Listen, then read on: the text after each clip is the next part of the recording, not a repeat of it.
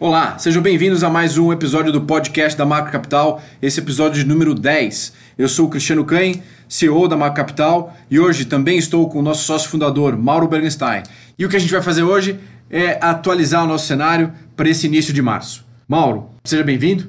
Vamos falar um pouquinho de cenário internacional, cenário no Brasil e nosso posicionamento de portfólio.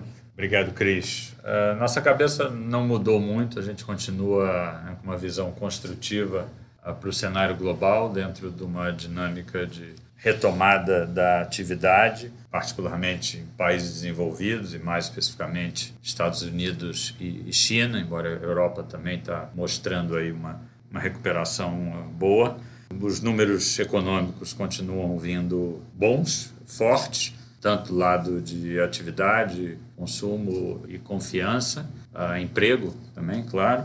Toda essa discussão que tinha com relação ao pacote fiscal do Biden, né, passou pelo primeiro teste esse fim de semana, com 1,9 tri aprovado, e os processos de vacinação em diferentes países, quase que pegando no tranco, melhorando e desenvolvendo suas próprias dinâmicas e se acelerando. Então, acho que isso também é muito bom para todo esse, esse momento de volta da atividade econômica. Essa discussão com relação ao reflation, né, da volta da inflação, a gente é mais cético, não acha que está voltando a inflação, tem um pouco de inflação, mas todos os estímulos monetários e fiscais na nossa cabeça permanecerão aí por um bom tempo e toda vez que há oportunidade, o próprio presidente do Fed, o Powell, enfatiza essa visão. Vamos dizer que vamos ter juros baixos por muito tempo ele está monitorando ele, todos os outros bancos centrais, as dinâmicas respectivas.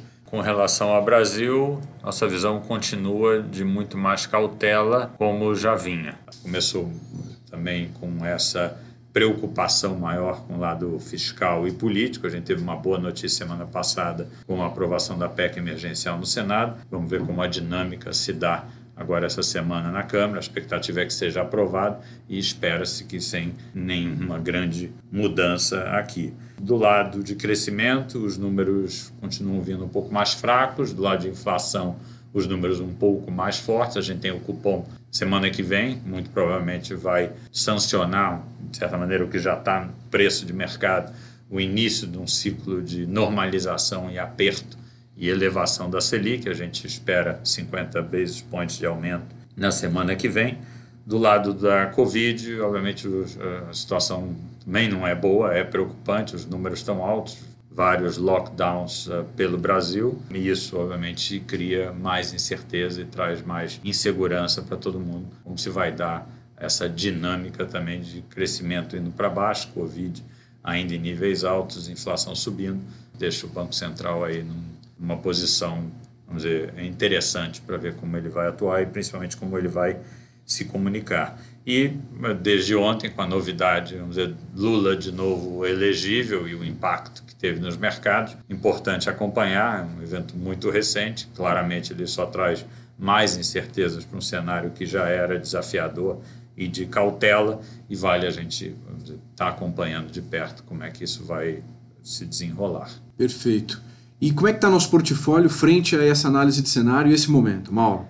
A gente continua com uma parcela relevante do nosso risco em mercados globais, mais especificamente em renda variável. A gente está comprado em bolsa americana através do Russell S&P com algumas uh, opções, também estruturas de opções a gente também está comprado em China e a gente tem uma posição em América Latina também em temas que a gente gosta e que obviamente conversam com a nossa cabeça macro de recuperação global. Além disso, a gente tem posição em moedas, peso mexicano e dólar australiano e uma pequena posição em commodities através de cobre. A gente tinha petróleo até semana passada, aproveitamos a alta verificada, até zeramos essa posição em algum momento a gente talvez volte para ela.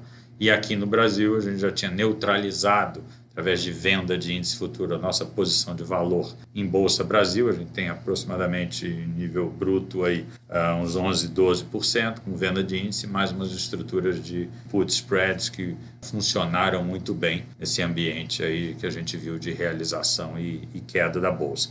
Na parte de juros e moeda, no caso o real, a gente está atuando de uma maneira mais tática, dado todo o aumento da volatilidade e essa elevação também de incerteza no cenário local. Perfeito. Mauro, ótimo, obrigado.